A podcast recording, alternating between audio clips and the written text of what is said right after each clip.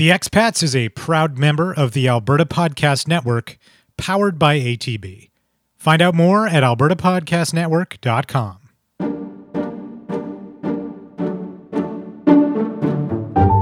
I'm what demographers refer to as an old millennial. Consequently, I was raised on The Simpsons, and one of my favorite Simpsons tropes is how they make fun of clip shows. Like the family's discussion in this clip from a Simpsons clip show. It's a new episode. Not exactly. They pieced it together from old shows, and it seems new to the trusting eyes of impressionable youth. Really? Ren and Stimpy do it all the time. Yes, they do. And when was the last time you heard anyone talk about Ren and Stimpy? You've tuned in to the first of the Expats two part season finale, and that means that yes, we are doing a clip show. I've been interviewing Canadians living abroad for almost three years now. When I started the Expats, I wanted to hear about the similarities and differences in experience for Canadians who sought a life outside, but still felt strongly connected to Canada. What insights could I uncover? How does the rest of the world see Canada? And what is it like from the outside looking in? There are some conclusions I could draw, and we'll get into that in part two of this finale, but today I want to take a look back at some of my favorite moments, which is no easy undertaking. Three years means a lot of interviews. Also, I have loved every conversation that I've had. Something always surprises me, and my guests have always been so thoughtful with their answers and so generous with their time. This was a really difficult exercise and no mistake. So, I hope you'll join me as we look back on three years of interviews with over 50 Canadians living abroad on the expats.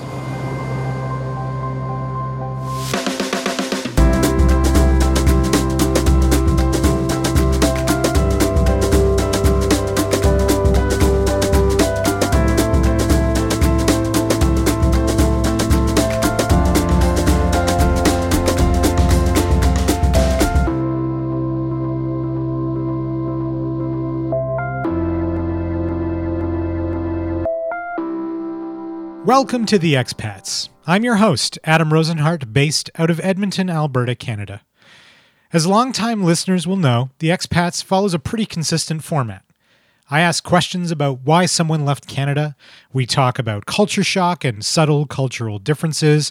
We talk about some of the superficial and not so superficial things that they miss about home. And then I and you, the listeners, get advice. Always very good advice.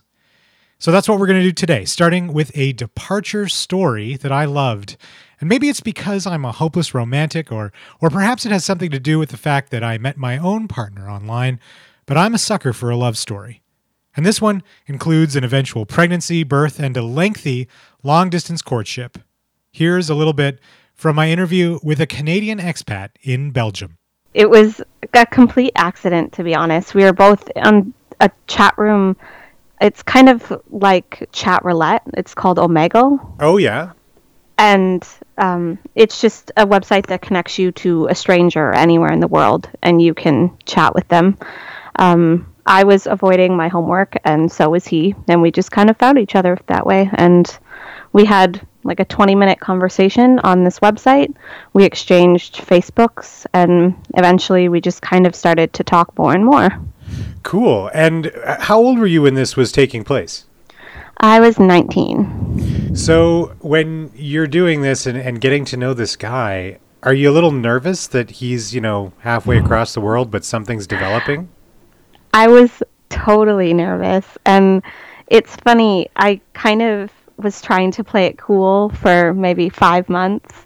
And he always teases me about it now that we're together um, because I he would always joke about maybe us traveling together someday and I would he would say, "Oh, we should go to Ireland." And I would say, "Yeah, like I hope to go there with my girlfriends one day or by myself." You know, I was trying to seem like I wasn't too interested because it was really scary. I was starting to get to know someone on a deeper level than a lot of my friendships in Canada were and I had never met this person before, so it was very intimidating. And how long did you uh, speak to each other over the web before you finally decided to meet in person?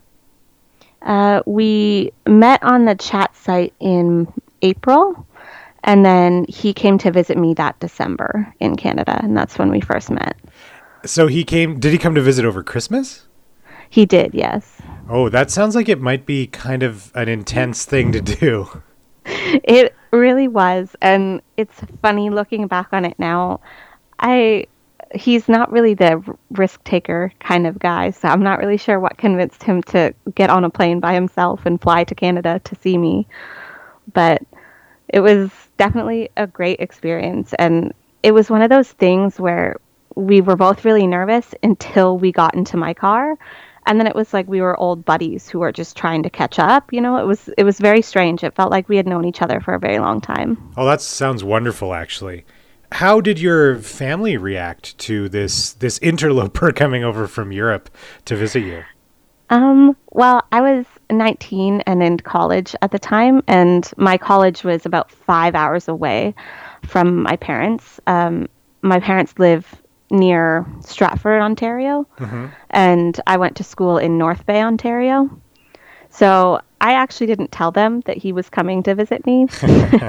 they they knew nothing about him until after we had already met and spent the week together. And I told him, I told them that um, I had met this guy and he was from Europe and they had a lot of questions, but I kind of skirted around those questions and just said, you know, I really like this guy and I hope it goes well and we'll see if we can do this long distance thing until we figure stuff out. And you did long distance for for quite a while, didn't you? Yeah, we did. I think in total it was two and a half years, maybe. Whoa, was that that must have been hard? It was really hard and it was really frustrating. On one hand, I'm really happy that we did long distance because I had never traveled really. Mm-hmm. And so obviously, you know, every five or six months when I got enough money, I would fly to Belgium to see him and he would fly to Canada. And it kind of opened my world a little bit to, you know, the possibilities of what I could do with my life. Yeah. So, I mean, it was really frustrating and difficult, but I think that it changed me as a person in ways that I couldn't explain. Yeah. And then so this you, this two and a half year period of, of back and forth, you would go visit him, he would come visit you. When did you finally decide it was time to pull the trigger and live together? Um, I think it was around like the year and a half mark. I started to get really annoyed with how much money we were spending because it was just I mean like I was fresh out of college and you know Canadian education tuition costs are ridiculous. So I was paying off my student loans and I was working full time, all while trying to budget enough money to go see him every five months. And I just kind of started to get frustrated because seeing each other twice a year just isn't, it's not, you can't keep that going for very long. Yeah. Yeah. So that was the main decision was your frustration. I think so, yeah. And I, so we started to talk about, you know, who would move where and how we would do it. And he was still in university at the time. And I, you know, like I said, the long distance thing kind of changed my world a little bit. And I was really open to moving. So it just worked out that at the time he couldn't move and I was excited to move. So that's kind of how we decided which country we would try and live in first. yeah. So it doesn't sound like it was at all a tough decision for you. It really wasn't. I thought that it was going to be because, you know, I have a really big family. Like, I come from a family with seven kids and, Whoa. you know, a bunch of nieces and nephews. And I had, you know, I just graduated college and I was just starting out in my career in social work. And I thought that it was going to be a really tough decision. But as soon as I got, I applied for a holiday working visa mm-hmm.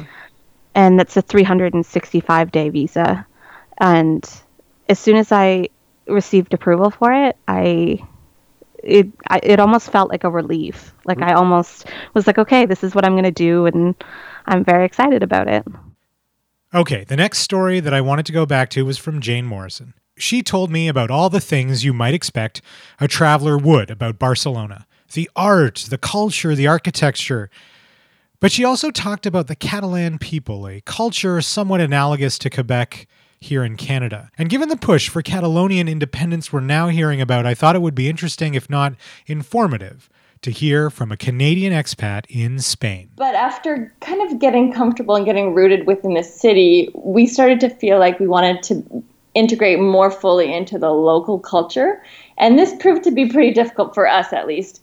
And I think one of the main struggles was making f- lasting and meaningful friendships with the locals or maybe integrating within the social programming and or volunteering or just having like playing a role within the community. Yeah. And I think this was difficult for us here specifically because Barcelona is part of Catalonia. So they speak Catalan as well as Spanish. Okay. And and because there are these two languages, I truly feel if you want to truly be integrated within the culture of Barcelona, you really have to speak both languages because in any given moment, you could be thrown into a situation where one language is predominating over the other, and you have to sort of navigate your way through that situation. Yeah. And because the Catalan culture is similar to the Quebec culture in Canada in the sense that they really want to preserve the culture and the language, and there also there's a large um, part of the population that want to separate from Spain, so you have that sort of conflict.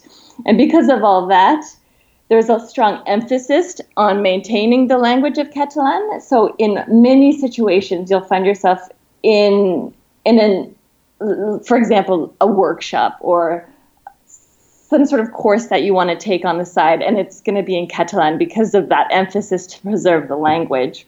So, you know, I, I put in a lot of time and effort to learn Spanish, but then, you know, it's it would take so much more effort to learn a second language, and many people do that, and that's I think that's really wonderful. But for for me personally, I haven't quite had the time to do that. So because of that, I felt maybe as though I was kind of just one layer deep in society rather than fully integrated. Sure. And and is Catalan is it very different from Spanish? Like I mean, is it as different from from Spanish as English is from French? Yeah, uh, no, it's not so different. But as as someone who's well in my place and speaks Spanish as well as French, because Catalan is said to be a mixture of French and Spanish. Oh, Because. Catalonia is located between Spain and France, Mm-hmm. so the language is a bit of a mixture of the two. And, and when you hear it, you might even be able to recognize that. But somehow it's very hard to understand, even for someone who speaks both of those languages. So yeah, usually you, people, me and my peers who are also Spanish speakers but are not native Spanish speakers, usually we struggle to understand. Yeah. And and are are the people who speak Catalan are they more are they accommodating of that or are they so focused on preserving culture that they become bristly when you are unable to communicate with them in their language? Yeah, it, I mean, it's a real mixture. You like in many situations they try to accommodate and they try to speak Spanish because you do, in Barcelona you do have people that are there from other parts of Spain as well as from Mexico and from uh, like other Spanish-speaking countries. So in many situations they really try to maintain it, but it often you'll have a situation where it's everything starts in Spanish and throughout the evening or throughout the hour it just slowly transitions into Catalan, which happens more times than not. Wow, that sounds like it'd be really challenging to try yeah, and well, understand. like for example, me and my partner, we decided to take some dance lessons. We were learning to do swing dancing, and they they told us that it would be in Spanish and it wouldn't be a problem. And so, sure enough, the first day they started the course in Spanish, and all was well. And and the next week it was like half Spanish, half Catalan. And the third week it was mostly Catalan, and then week four it was just pure Catalan with no sort of apologies at all. so, did you actually learn how to dance properly then? No, no, and now we're a little bit uh, jaded about dancing. We're going to take just a quick break so I can tell you about our sponsor for this show, ATB Financial. Now, I have to say, with full disclosure, that I actually work for ATB Financial. Got a job back there in July of 2017.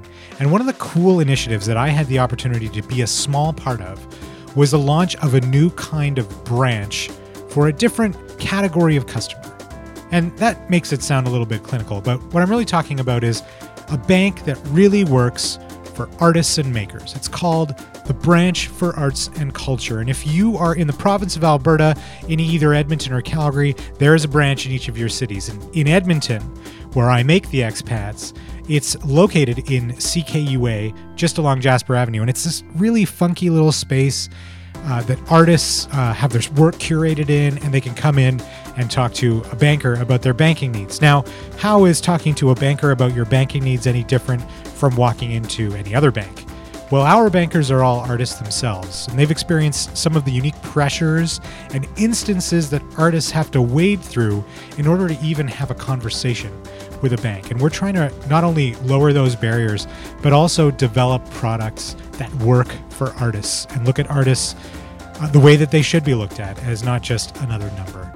So, if you want to find out more about this really cool initiative, and I think you ought to, visit atb.com slash the branch and you can find out more about what we're doing to make banking work for artists and makers in the province of alberta. That's atb.com slash the branch. And now on with the show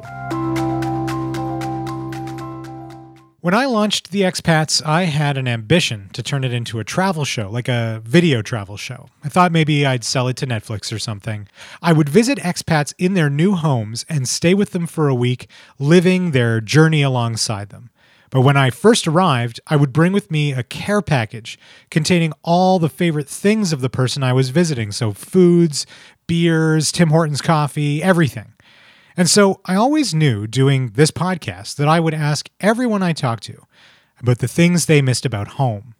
And when I've done this, I often get very heartfelt responses and sometimes we'll say more superficial ones. And in the second ever episode of The Expats, I spoke with Anna Alcantara, who very badly missed something. But the Canadian expat in Japan would not be deterred. Besides besides friends and family and you know just um Canadian bacon. Well, not Canadian bacon, not not the back bacon, but what we typically know as bacon. So I'm I'm sure Wade mentioned it to you. I make my own bacon. That's how I solved it. so okay, so tell me about how how you go about making your own bacon in Japan. Okay, so you need pork belly, uh, salt, pepper, spices that you want, and most uh, a little bit of sugar. Most importantly, uh, celery because celery uh, has uh, naturally has a lot of nitrates, and that's what uh, you know begins the curing process. Put it all into a bag, zip it up, seven days, flip it over. After that, like soak it, dry it, boom, bacon in a week. Holy cow, that sounds so, amazing. Yeah, that's the quick version. do you uh do your friends in Japan? Yeah. Do you feed your friends in Japan your your Canadianized bacon ever? Um, yeah, yeah. Like, I mean, if people ask, um, then I'll be like, oh, yeah, this is bacon. And they're like, it's amazing. like, it's not like this dry, weird piece of bacon that we have here. um, yeah, yeah. Like, I tell them, like, this is the, because sometimes I remember telling people that I miss bacon. And then they look at me and, like, we have bacon here in Japan. And I'm like, no, that's not bacon. That's like some weird strange tastes like chicken breast kind of weird thing. And, and when i actually let them taste bacon they're like this is amazing. No wonder north americans love bacon. I'm like yes it's a wonderful thing. Oh doesn't it make you hungry just hearing about it? Okay. Our last segment in this second last episode of the expats comes from a recent interview i did. I so much enjoyed my conversation with stephanie simonson I mentioned at the top of the show that I'm a hopeless romantic, and so I'd be the kind of person who might move to a foreign country without a plan, not really considering what I might be leaving behind or getting myself into. And that's why I love this little bit of advice from a Canadian expat in Denmark. I think the biggest thing for me has been that um, it's really useful to just prioritize the relationships that will change and to put the effort into the relationships that you know you really want to keep and keep them um, going. Because that's not only good for you to to keep in touch with people who matter to you and stay connected to your culture but in that sense it's an anchor um, when you are in a new environment and you feel outside of the norms it's really powerful to then just be able to call home and be able to talk to somebody and feel normal. Mm-hmm. and so, yeah, I would say really make a strategy on how to stay in touch with, you know, whether it's friends or family, so that you you keep that sort of umbilical cord back to your home culture. Um, because for me, it's been a lifesaver um, every time I've had a little meltdown. That said, um, I've been really selective in how much I've talked about the difficult times with my family and friends back home, just because then you're not keeping the relationship, you're just calling home to complain and you're mm. using them to feel connected. And so it's literally just trying to have that bridge to normalcy where, yeah, I'm just, you know, I'll be like this morning i made an ikea desk that you're sitting on right now with an ipad. Um, i made a desk and i you know cleaned up my kitchen while i was on skype with my brother who was making breakfast for his son. And we're just kind of chatting like we would if we were in the same kitchen. And that really helps. That concludes this episode of the expats. One more episode to go. If you want to reach out and share with me what listening to the expats has done for you if it's good or bad i would love to hear from you. Email me your host, Adam Rozenhart, at info at expatspodcast.ca. You can also leave a comment on Twitter and Facebook. Just search for Expats Podcast. The Expats is a proud member of the Alberta Podcast Network, powered by ATB. I know not all of my listeners are Albertan, but if you have any interest at all in politics, you need to listen to Alberta Podcast Network member podcast, the Daveberta Podcast. Oh, sure. I produce the show and I occasionally chime in on the discussions, but that's not the only reason you should listen to it.